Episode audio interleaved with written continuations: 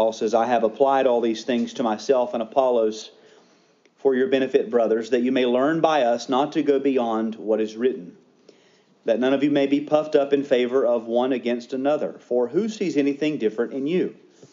What do you have that you did not receive? If then you received it, why do you boast as if you did not receive it?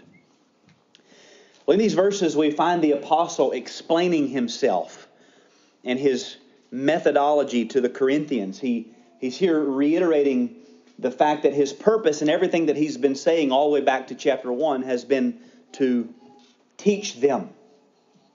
Paul was always after the edification of the churches.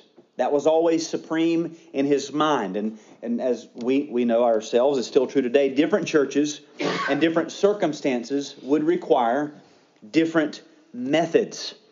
And here Paul is explaining his method. If we were to to take uh, sort of a, a bird's eye view of each of the epistles that Paul wrote, and we were able to set aside the specific verses that usually stand out in our minds with regard to those epistles, and maybe even set aside the, the primary doctrinal themes that we usually equate to those or with those epistles. If we set all of that aside and we just considered how he goes about what he's doing, we always find a methodology.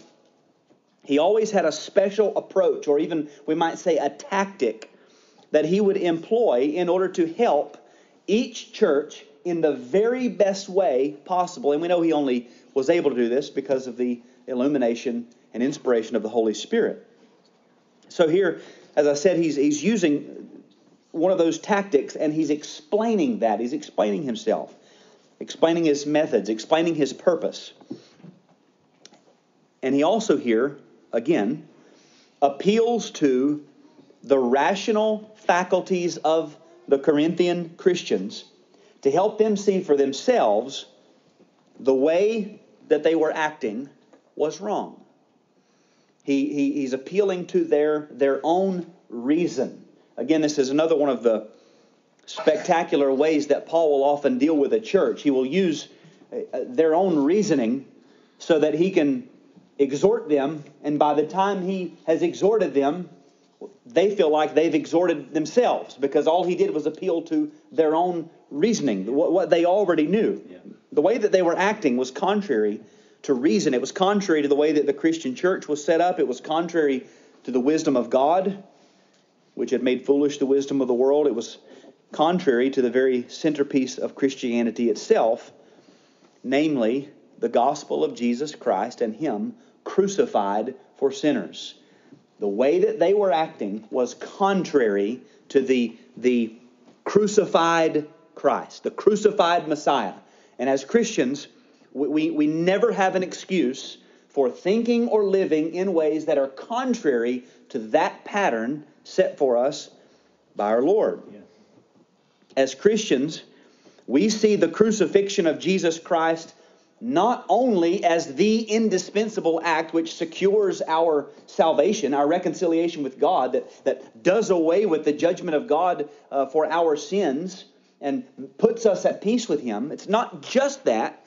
The cross, the, the, the suffering of the king as a substitute for his subjects, that whole idea, we see in that a pattern for our own way of life, our own way of thinking, our, our the way that we view other people, the way that we view ourselves. It, it, it's all to take the form of the crucifix. The Christian is to live the crucified life, as others have said.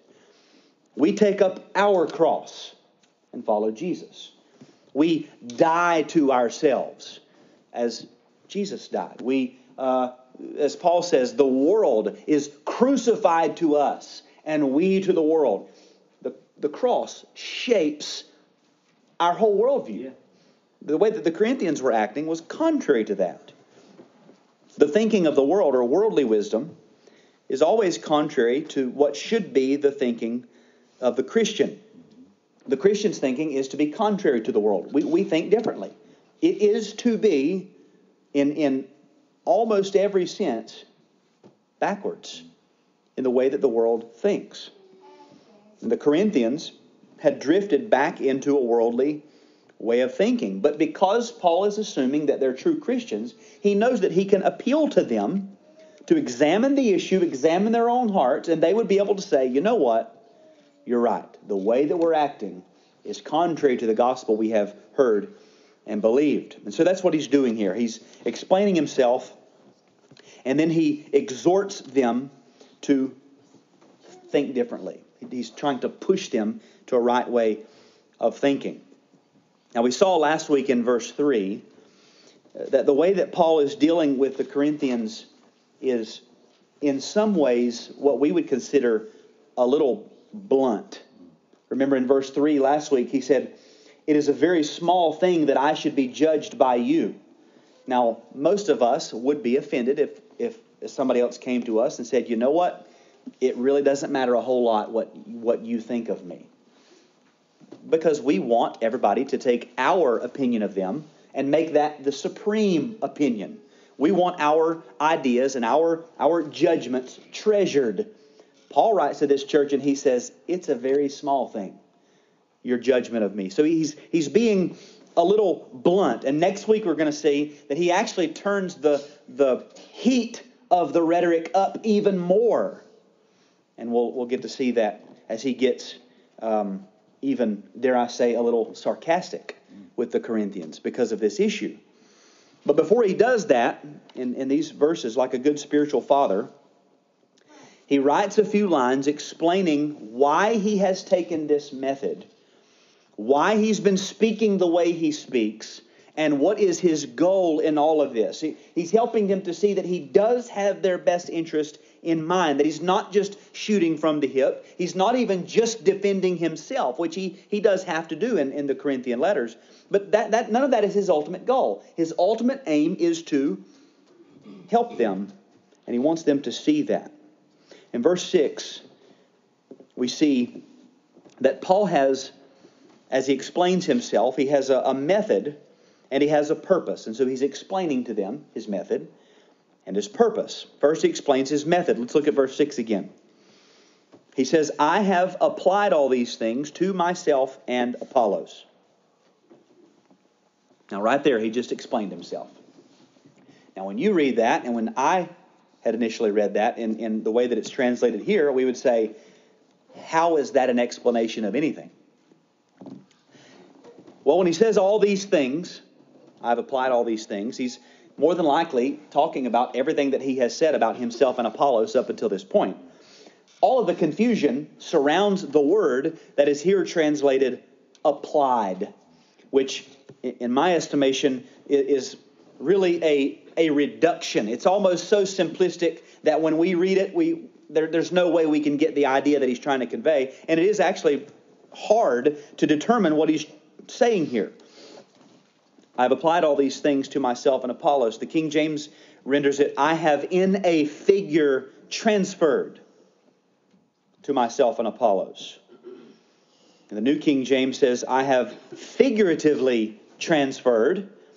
And then the, the modern English version and the, the NASB, I think, both say figuratively applied. So you see a mixture of we have in the ESV the word apply, then you've got in a figure, figuratively transferred, figuratively applied. That's the, the idea that the translators have, have tried to convey, or the words that they're using to try to convey this idea, or this word. The word that's translated applied here means literally to disguise, or to transform, or to change appearance, or, or in longer form, the word means to transfer or translate surface details of one thing to another thing without changing the substance of the content. So it's almost like I almost like he's saying I've I've changed the outside of these things, but the, the content is still the same. Or if we put that definition into the verse, it would read like this I have transferred the surface details of all of these things to myself and Apollos while maintaining the same substantial content. Now, even with all of that, we say, Well, what does that mean? What, what does he mean by this? Well, there are, from what I can tell, three basic options in the history of interpretation as to what he means by this. The first one is, when he says this, what he is finally saying in the fourth chapter is that there were actually no divisions in Corinth that had Paul and Apollos at the center of them at all. So they'd been dividing over various preachers. Now we find out it wasn't about Paul and Apollos at all.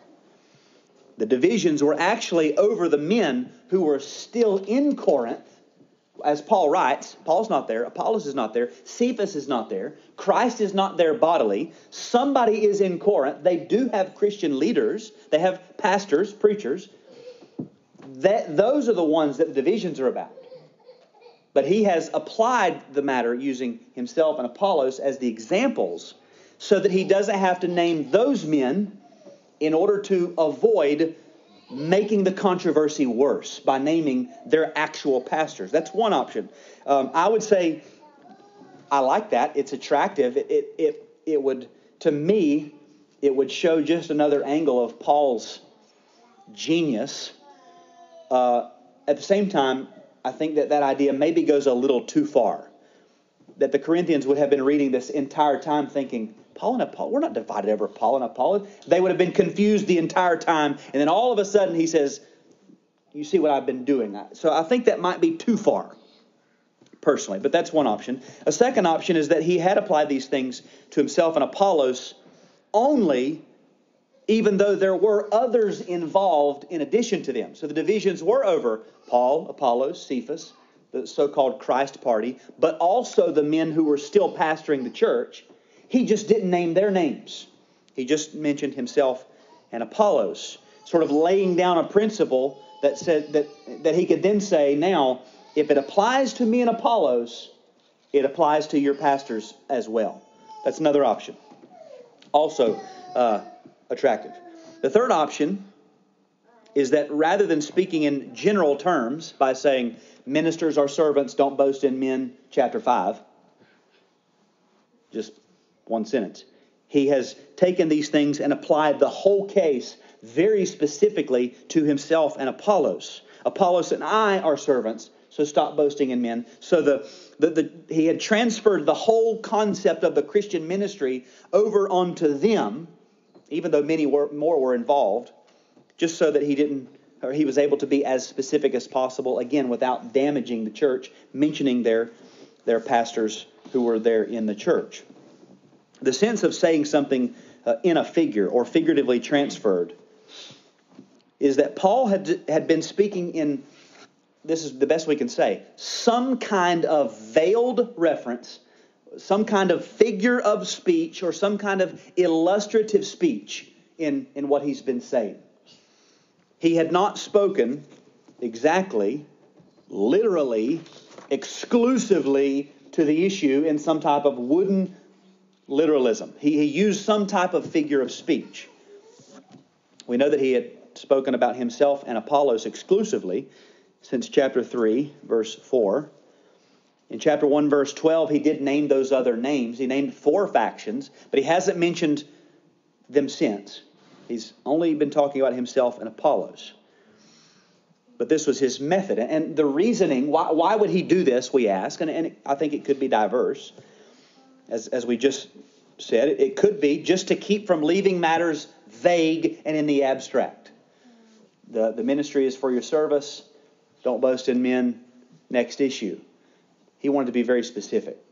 This is why Paul has come. This is why Apollos has come. This is our job. Don't boast in these types of men, to, to be very specific. Uh, another reason, I think, as I've already mentioned, is to avoid causing further harm by naming the men who were actually serving in the church at that time. Again, Paul's not there. Apollos is not there. Peter's not there. Christ is not there bodily somebody is ministering in Corinth. There are pastors and elders. We don't know their names, and there are divisions there. He's not writing about something that happened long ago, he's writing to the issue at hand. But he doesn't name those men, and it seems to be more than likely because that would have caused more disturbance, more destruction. A, a third reason was probably, as we said, to lay down principles that, if applied to Apollos or to Apollos and Paul, would certainly apply to those who minister in a, in a what we would call a lower office. In other words, if this rule applies to the apostle, don't boast in the apostle, and don't boast in Apollos, the apostolic delegate. If you can't boast in those men, then you definitely should not be boasting in the, the, the run of the mill pastor elders who are in the church from here on out. But that's his method. He, he, he's used, been using something like a figure of speech, a, a manner of speaking that didn't go as far as it could. Something has been veiled, but he made the point nonetheless, and, and maybe even made the point a little more specific uh, or explicit. An illustration for us would be, and I'm, I do not this is not a, uh, an affirmation or a denial of such language. This is perhaps uh, a matter of conscience, but you, you might hear someone say to their child, I'm going to give you a spanking. Or you might hear someone say, I'm going to tan your hide. Now, I've just used a figure of speech, but the figure of speech actually made it much more explicit about what was, what was happening. That's kind of the idea here. He's used some sort of figurative language or speech, applying the matter to himself and Apollos to make his point. Then he explains his purpose. Why did he do this? Well, he says at the end of the verse, for your benefit, brothers, that you may learn by us not to go beyond what is written, that none of you may be puffed up in favor of one against another. So we see that ultimately he had done this, he spoke this way for the benefit of the church. Or literally, it reads, for you, brothers. I've, I've applied these things to Apollos and myself for you. It was for you, for your benefit, for your good. It was for them so that they would learn, and the learning would help them to think soberly. As for their learning, he says, I've done this for your benefit that you may learn by us or in us Apollos and I, not to go beyond what is written. Or I've, I've spoken this way. I've, I've used this used this figure of speech, so and I've applied it to Apollos and me, so that you would learn in Apollos and me, us as the example, this very important lesson. Not to go beyond what is written. Now, Paul had mentioned, remember, uh, speaking of himself and Apollos, that they were servants that each of them had a differing role assigned to them by God, and yet they were essentially one in purpose and being assigned roles by God and being one in purpose at the same time, apart from God, they were nothing, comparatively speaking. They both stood to be evaluated on the final day for what they had done as to their faithfulness and as to the duty of stewarding the gospel of God. He applied all of these illustrations, all of that to Apollos and himself, and the Corinthians were supposed to learn in all of that this lesson. Do not go beyond what is written. That's the lesson. Do not go beyond what is written. One commentator says about this, quote, I take this to be a reference to the sufficiency of Scripture. And I think he's right. However, however we want to parse this in its original application and the details of what Paul is really getting at, for us, this comes down to us as a statement about the sufficiency of Scripture, especially with regard to the Christian ministry.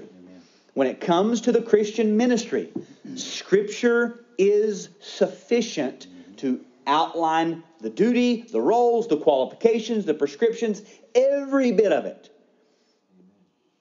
the sufficiency of Scripture. Do not exalt men to a pedestal any higher than the Word of God gives. Amen.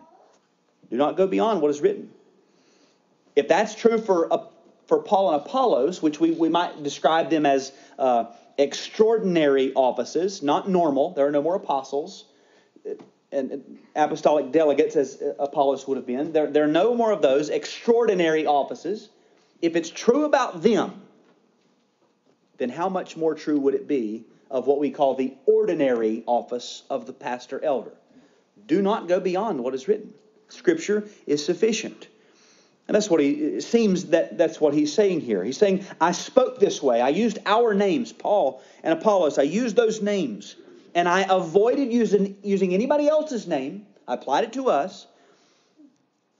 And he could say, I use scripture references, as we've seen, all the way back to chapter 1. I've used scripture metaphors like the planting of a garden and the building of the building and the temple. I've used all of that so that you would learn a lesson that, if applied in our case, would give you a principle that you could apply in every church, in every place, and that is do not go beyond what is written. Going beyond the written word of God. Every time we go beyond what is written, we devalue what is written. Every time. If we go further on an issue than what Scripture says, what we're saying is, well, what God has said is actually insufficient. He should have said more. I'll fix it. If we stop short of what Scripture says, what we're saying is, I think the Bible's actually irrelevant. God does go further, but I'm not interested in what He has to say. There's no way that we can go beyond what is written, either adding to it or taking away from it, that does not devalue the Scriptures. So that's the first reason that he gives. I spoke this way. I used all of this and applied it to us so that you would learn this very, very valuable lesson. Do not go beyond what is written. But then, secondly, and following right on the tail of that, they're, they're connected. He says, that none of you may be puffed up in favor of one against another. So, letting Scripture alone dictate our thinking of the Christian ministry, not going beyond what is written, protects us from arrogance, or what he says here, that you that none of you may be puffed up. It's the same word that's translated arrogant elsewhere. That none of you may be arrogant in favor of one against another. Now we have two more options as to what he was hinting at here, or what he was getting at when he says in favor of one against another. Number, option number one is that, that none of you may be puffed up in favor of one teacher over against another teacher. That fits the context that he's, he's been describing.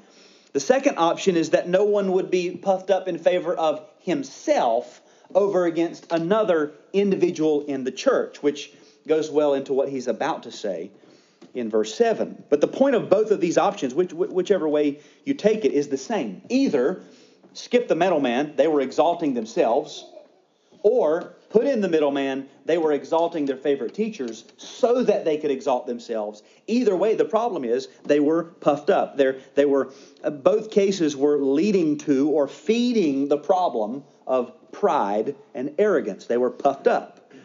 So he says, I've spoken this way so that you would learn this lesson. Don't go beyond what is written. So that in learning that lesson, you won't be puffed up. He applied this matter to himself and Apollos to teach them to stop going beyond the written word of God in their thinking. And here he says, if they would do that, it would keep them from personal arrogance and pride. Setting oneself on scriptural principles, fixing your feet on scriptural principles, rooting yourself in the Word of God, and saying, I will not go beyond what is written, that will always serve to keep you humble. Amen. Always. It, it is only our pride that would say, I'm going to go beyond or I'm going to stop short because I think I've got something better than what God's Word has. But if we will say, My feet are like that they have been sunk into the wet concrete of God's Word. The concrete has dried and hardened. I cannot move. That will humble you every time. So there, Paul explains himself, his method, and his purpose. Now, a few things that we can learn just from that first point. Four, four things we can learn. The first one is more of a use from this verse, and that is this just take note and observe the way that Paul dealt with people. think about the way he would deal with these, these Corinthian Christians. And, and this would apply really in every epistle.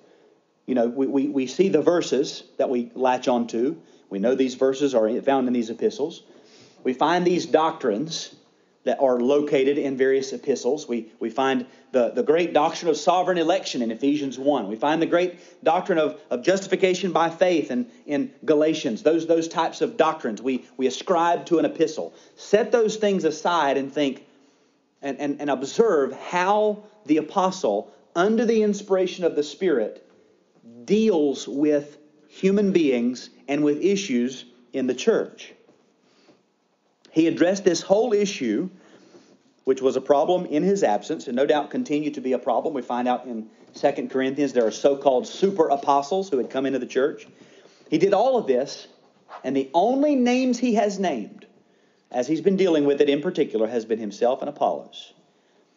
And it seems fairly obvious to me, and again, this is pretty much universal and amongst interpreters, that the reason he did this was to keep from causing further damage by naming the men in that church. Some of you follow this man, and some of you follow this man, and some of you follow this man. He didn't want to do that.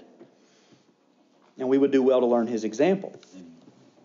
Paul is not willing to ignore an issue that would certainly eventually destroy this young church from the inside out. Do we understand? There are issues that will, the issue itself will destroy a church. At the same time, there are issues, there are disagreements, there are variations of opinion that in themselves won't destroy churches. We'll see in a minute the way that we address them might destroy churches. But by itself, the issue is not a, a make it or break it uh, atomic bomb dropped into a church. But there are issues like that, that if this gets into the church and it spreads, the church is done. And Paul did not ignore those types of issues, like we see here. There, there is a time and a place where we follow Peter, who says that we ought to let love cover a multitude of sins. But there are some issues that, because of love, they have to be addressed quickly. If they're not, they will destroy a church. Paul never passed over issues like that. In Galatia, when they had falsified the gospel, he didn't say, well, just let love cover those false teachers. He said, let them be damned.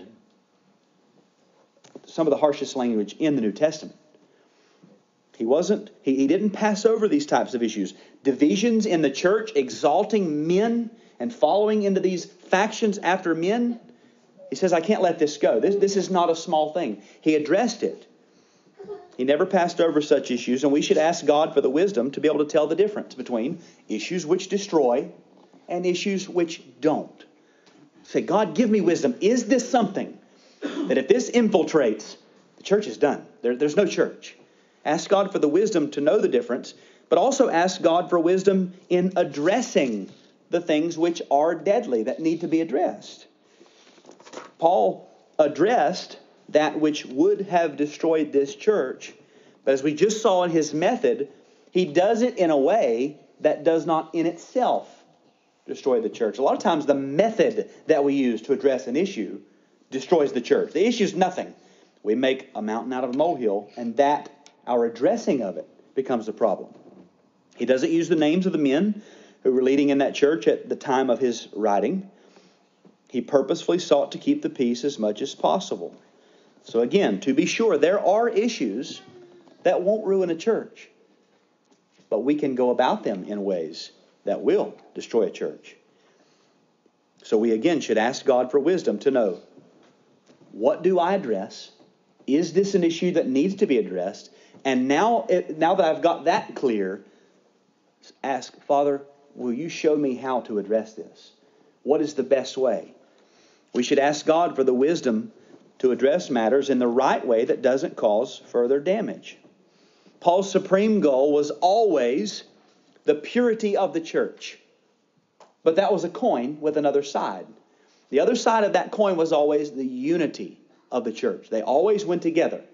We didn't want, he never strove for purity at the cost of unity. Or unity that somehow got rid of doctrinal purity. They always went together. How can we maintain purity doctrinally in our beliefs and our theology and at the same time unity? Our, and this is the way he approached these matters. And our, our thinking should be patterned after his, which I believe was given to him by Christ himself.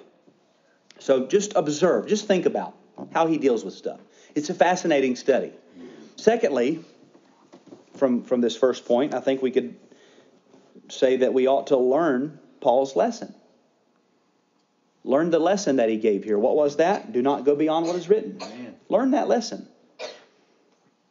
More than likely, this, this was a, a popular catchphrase of the time. As most commentators read this, they say this might have been something that was sort of uh, said in the Corinthian culture that drew their minds back to maybe some uh, philosophical idea.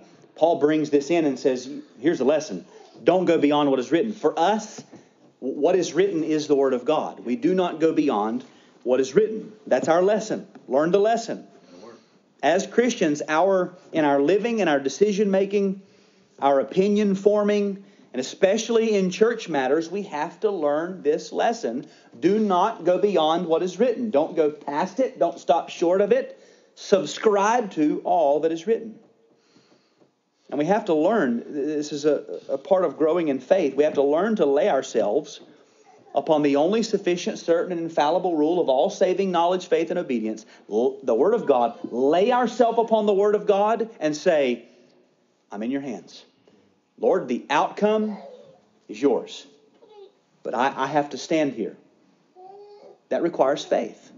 It requires humility to say, I, I, I, can't control. I can't force outcomes. I can't make it go a certain way. All I can say is, here is what the Word of God says. I stand upon it, Amen. and I cannot move. We, we should always strive to go as far as the Bible goes in holiness, in obedience, in self sacrifice, in service, as far as it goes. Don't stop short. Go as far as it goes and then rest where we have to stop and say, the Word of God stops there, I have to stop. You cannot go wrong if you will say, I will not go beyond what is written. You'll never go wrong, Amen. ever. Now, I'll also add to that, just as a, maybe a, a fun game for us all. If you find a matter in this life that you are convinced, you say, the Word of God does not speak to this issue at all, not even related, please come find me and tell me that issue because I've not found it yet. If, if God can say, whether you eat or drink or whatsoever you do, do all to the glory of God, that tells me there is, there is some way to bring the Word of God and apply it to every matter. Not, in, not always in the same way, but every matter. You'll, we'll often say, well, the Scriptures are sufficient as the rule of uh, saving knowledge, faith, and obedience, but the Bible doesn't tell us how to change the oil in our vehicles. To that I agree. It doesn't give us the instructions, an oil change, but it does tell me how I'm supposed to do it as unto the Lord, for His glory, for His honor, in a good stewardship of the things He's given me. There, there are principles from the Word of God that apply to every matter of life. So don't, don't, don't think that we're looking for uh, a chapter and a verse that says here, you know, here's where the Word of God addresses, you know, how long to keep a toothpick in your mouth before you get rid of it and get a new one, or, or whatever. Some, some, that, that's not how we think. But the, the Word of God should shape everything in our life. So if you find that thing, please come tell me. Um, I think it'd be an interesting conversation. Thirdly, guard against the tendency to being puffed up. Guard against the tendency to be puffed up. Do we not all have this tendency in ourselves to be puffed up and think in our minds that we are in some way, somehow better than our brothers and sisters? Do we not find ourselves at times thinking that we're better than one of our brothers and sisters? And if we would just stop and think about the issue, we would say, that's the stupidest thing. That is the silliest thing for anyone to exalt themselves over someone else, but I have grabbed that thing so that I can say, look, look what I have over my brother or sister head. But this is what we do. We have this tendency and we have to guard against it. Think about all that the Word of God has to say about pride and haughtiness, about judging our neighbor wrongly. Think about all that it says about judging ourselves soberly. And then weigh that against how often you catch yourself thinking of another Christian. How could she fill in the blank? How could he? How, how could he say such a thing? How could he do such a thing? How could she even ever think? You fill in the blank. That's, that's us pretending as though we have come to this place where we would never, under any circumstance, make such a foolish mistake as those poor, lowly Christians like our brothers and sisters. Are they so blind that they can't see? Dot, dot, dot brothers and sisters, we are, as the Word of God describes us, like sheep. Every single one of us is absolutely helpless apart from our shepherd. And if we're honest, every single day we are all like children who have to go to our Heavenly Father and say things that are paralleled with, Can you open this for me? Can you carry this for me? Daddy, can you reach that for me? Don't call God Daddy. But This, this is the way our children talk to us. Can you reach that? It's too high. Can, can you show me how to do this? Can you help me do this or that? We're like little children. We can't do anything on our own. To the idea that then I, who am helpless apart from God, would then look at another helpless one apart from God and think that I'm somehow better at being helpless in my helplessness, I'm better than their helplessness. It doesn't make any sense. While everything in our, our corruption would seek to be puffed up in ourselves, everything that we see in the Word of God, everything that we see in reality, everything in our experience tells us deflate.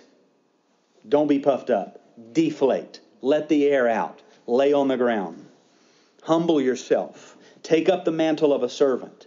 Guard against the, even those thoughts of arrogance and pride. And fourthly, from this first point, we learn this learning the lesson, do not go beyond what is written, in order to put an end to that pride, arrogance, benefits the church.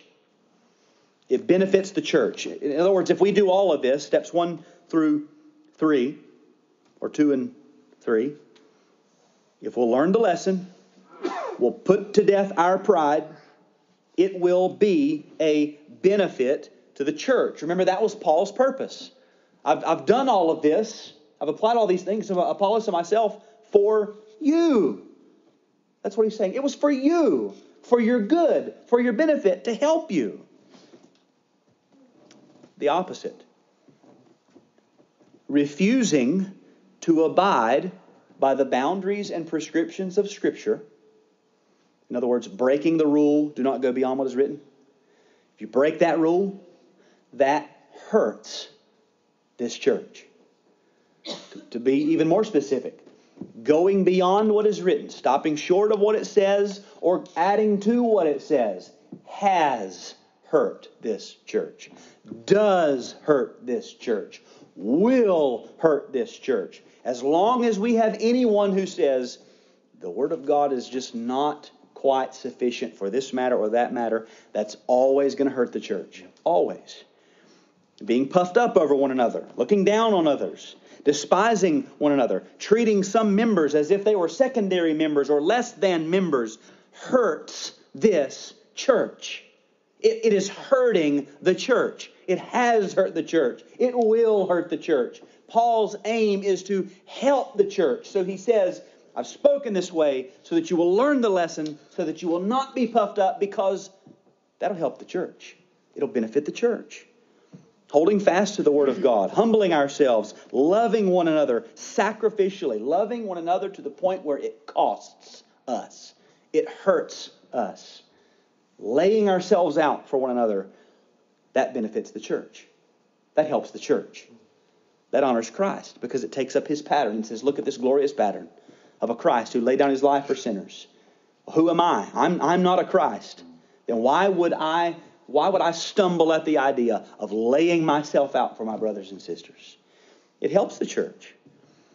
Paul's goal was always a healthy, happy, holy church. And again, he got this from the Lord, who loved the church and gave himself up for her, that he might sanctify her, having cleansed her by the washing of water with the word, that he might present the church to himself in splendor, without spot or wrinkle or any such thing, that she might be holy and without blemish. That was Christ's aim. That was Paul's aim. That ought to be our aim. A, a holy, happy, healthy church. But it won't happen as long as we say, I know the Word of God says this. I'm just going to do something else. That hurts the church. So there, Paul explains himself, his method, his purpose. Secondly, he exhorts his hearers. Coming straight out of that explanation, it's almost like he can't help but add in another exhortation along with it. And we see the connection at the beginning of verse 7 in the word for, which means here's, here's what I mean by that. Here's, here's what I'm getting at in applying those things that you, you shouldn't be puffed up one, uh, one against another. For who sees anything different in you? What do you have that you did not receive? If then you received it, why do you boast as if you did not receive it? Now, I say that this is an exhortation because what he's doing is now seeking to move them in the direction of obedience, as, as he's been doing throughout this whole thing. But he's, he's trying to push them in the direction of right thinking, right action. But we need to take note of how he does this, his methodology. He does it using questions. And as I said before, when, when he does this, he uses questions, he appeals to their reason so that whenever they get to the conclusion, it's almost like they've convinced themselves. And they, they walk away think, thinking, man, that cut me up. Man, that was convicting. But they think they did it to themselves because it was their own thinking. They, they knew the truth. They can't answer these three questions. And if and when they do answer these questions, they will discover the truth for themselves. He doesn't just have to say, don't do this, take my word for it. He's appealing to them. Think about this.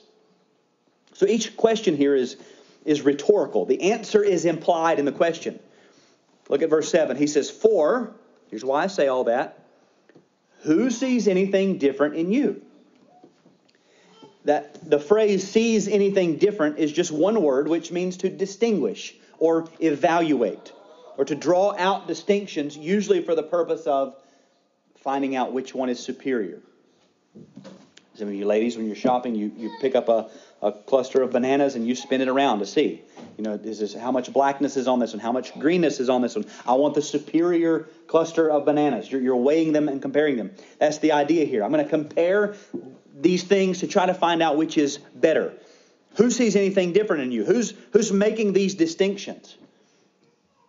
Paul says. Who among you is capable of evaluating men in order to reveal the superior? You all think you're superior, apparently. Everybody's boasting in one another. Who, who gave you this capability? Who, who's doing this? And again, it comes in connection with verse 6. So the flow is like this Do not go beyond what is written, don't be puffed up one against another. And the reason I'm saying this is who is there to make that kind of distinction, to puff one up over the other? Now, the assertion, the statement that is implied in this question, I think is pretty obvious. He's saying, no one sees anything different in you. No one is making these distinctions.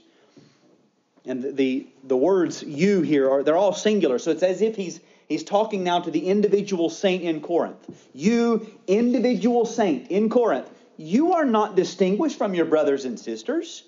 It, you, there is no distinction that makes you better than them by which you might puff yourself up over them. So, again, the flow of thought from verse 6 do not go beyond what is written. Don't be puffed up one against another. The reason I say this is no, not one of you is actually higher than any other. It doesn't make any sense.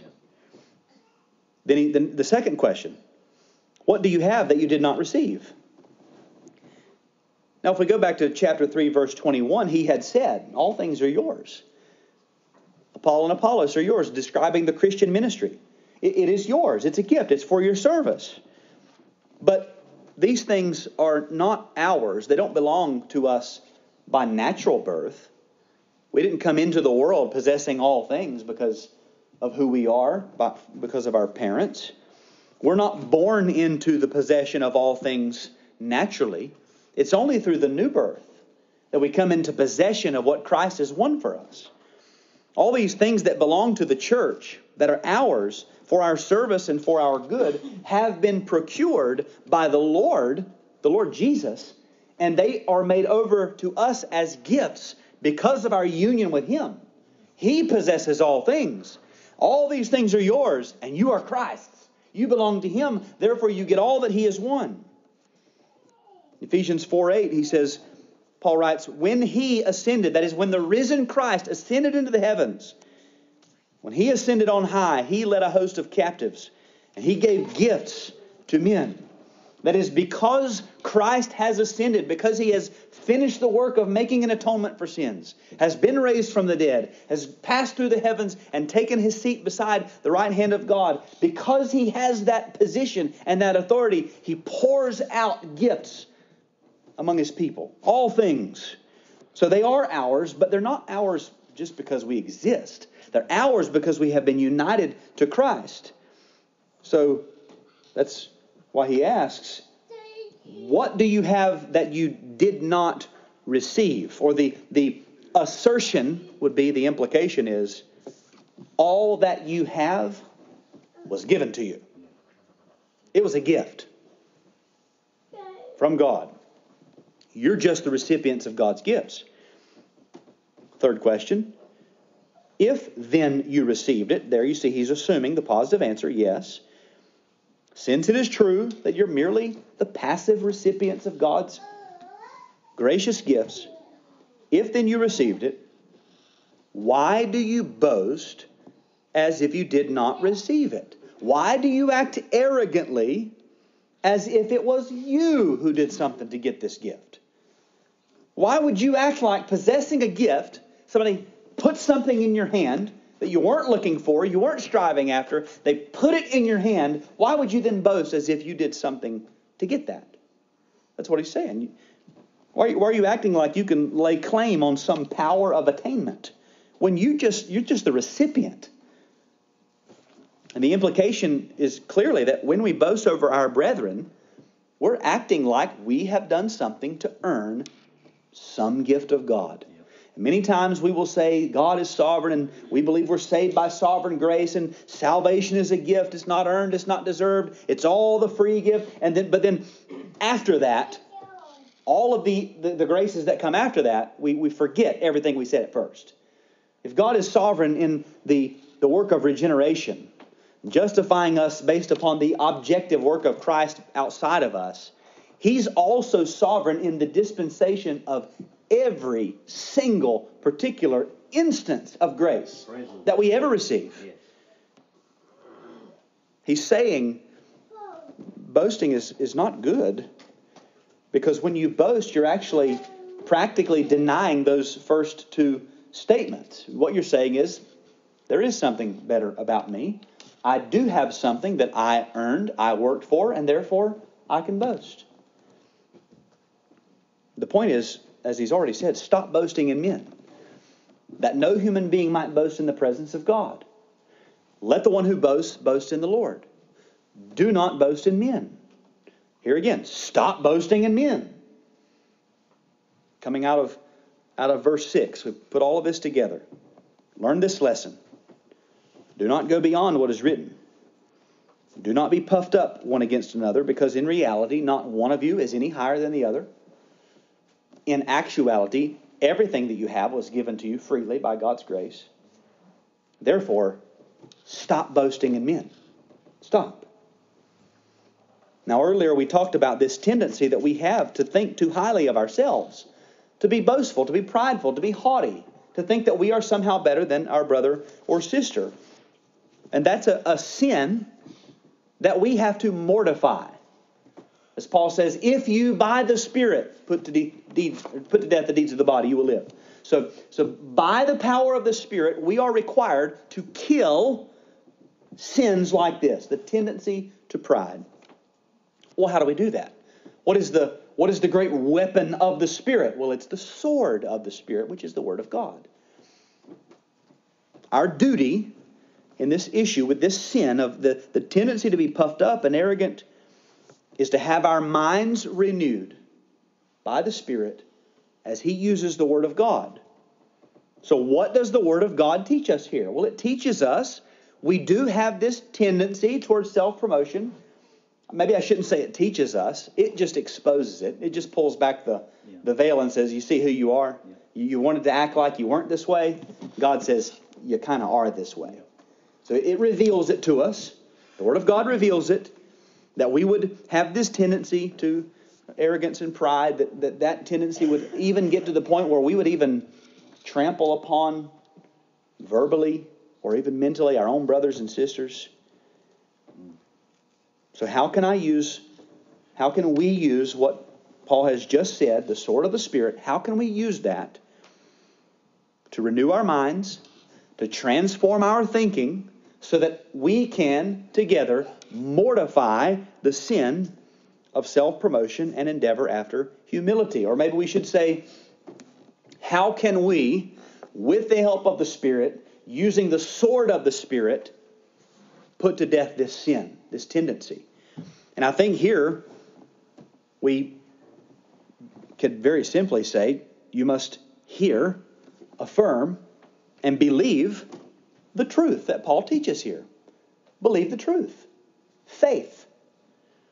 Whenever you're tempted with pride, whenever you're tempted to look down upon a brother or sister, whenever you're tempted to gloat or boast in some good thing that you see in yourself, just take Paul's questions and ask them to yourself. Self? Who sees anything different in you? Self? Who made you to differ? Self? I notice that you're, you're thinking highly of yourself. Who gave you that certificate that says that you have the liberty to make such distinctions? Self? What do you have that you did not receive? Where, where's that thing that you think you can boast in because it wasn't given to you freely as a gift? Point, point to that thing. Just put your finger on it so, we, so I can see it. Where did it come from? You'd have to say, well, it comes from God. Okay, then. If then you received it, why do you boast as if you did not receive it? Just ask these questions to ourselves. Or we could skip the middleman and go straight to the assertions. Preach a, a, a stern sermon to yourself. Self. There is no real distinction between you and that person that makes you better than them. Whatever distinction you think you're seeing, whatever might be apparent, it, it is God alone who has sovereignly ordered all things, not you. You don't have anything that you did not receive from God. Maybe preach to yourself a sermon from James chapter 1. Do not be deceived, my beloved brothers. Every good gift and every perfect gift is from above coming down from the Father of lights, with whom there is no variation or shadow due to change. What do you have that you did not receive? Oh, that thing, no, your, your Father gave that to you. And tell yourself, self, the only reason that you are tempted to boast right now, to think arrogantly about a brother or sister, or of yourself over a brother or sister, the only reason is that you are either ignoring or you have forgotten a very, very basic biblical truth. You were taken from the dust of the earth. You were born, you came out of the womb, not by any strength of your own. You came out of the womb and breathed your first breath of the earth of this planet as a covenant breaker. You came into the world into a broken covenant and the punishment for that is eternal torment. That's how you came into the world. But God, in his infinite pity, looked down upon your low estate. He pitied you and he said, I will send my son to take upon that one the penalty for his or her sin He will be punished in their place so that they can have eternal life. And every spiritual truth that you have ever heard, that's ever entered into your ears, God gave that. Going beyond that, every truth that you've ever actually understood and came to believe, that was a gift from God. And the mental capacity to understand, the faith to believe, those are gifts from God. Do you have, I hope we have convictions. Do you, do you have any convictions? God did that. You didn't come to that on your own. God did that. If you've got a biblical conviction, God did that. That's not something you can boast in. The fact that we woke up today in the faith is because our Heavenly Father sat over us as we slept, sustained our bodies, sustained our minds, sustained our souls, so that when we woke up, we would not hit the floor running headlong into hell. He upheld us. As we read, he put his left arm under our head and his right arm under us and drew us close. And he said, I will hold you so that you will not drift. You will not go away. That's the only reason you woke up today thinking, I'm a Christian. The only reason. Nothing that you have can be traced to you. You've done nothing to deserve any of God's gifts. As Paul would say later on, by the grace of God, I am what I am. Period. See how you can make use of the sword of the Spirit and the power of the Spirit to mortify? You preach that sermon to yourself a few times, eventually you'll start believing it. You'll say, I've heard this sermon over and over and over again. Perhaps you can see now why Paul's getting a little stern with the Corinthians. Kim Riddlebarger comments To take personal credit for a gift from God is the height of worldliness. It's almost like they got under Paul's skin a little bit. There weren't, probably weren't very many things that could agitate him. I think we find out in Galatians, believing a false gospel agitates him pretty hard. But here we find out that this idea that a Christian would boast in something that God gave them, it's agitating him a little. Let's put ourselves in his shoes. Imagine being a man who was on a tyrannical tirade against the church, hunting down men and women, having them thrown into prison. Imagine having to look back on your past, all of your learning, all of your, your, your pedigree, your physical pedigree, your upright morality, and having to say, even with all of that, I was so blind that I went about persecuting the saints of the Most High God that I claim to worship. That's how blind I was. Imagine looking back on that and then recollecting that day when Jesus Christ stopped you in your tracks, in your path towards certain destruction. He took out your heart of stone. He gave you a heart of flesh so that you immediately became a man that as soon as you could see, you became proclaiming the, the Christ that you once persecuted. All of this only because God stepped in the way.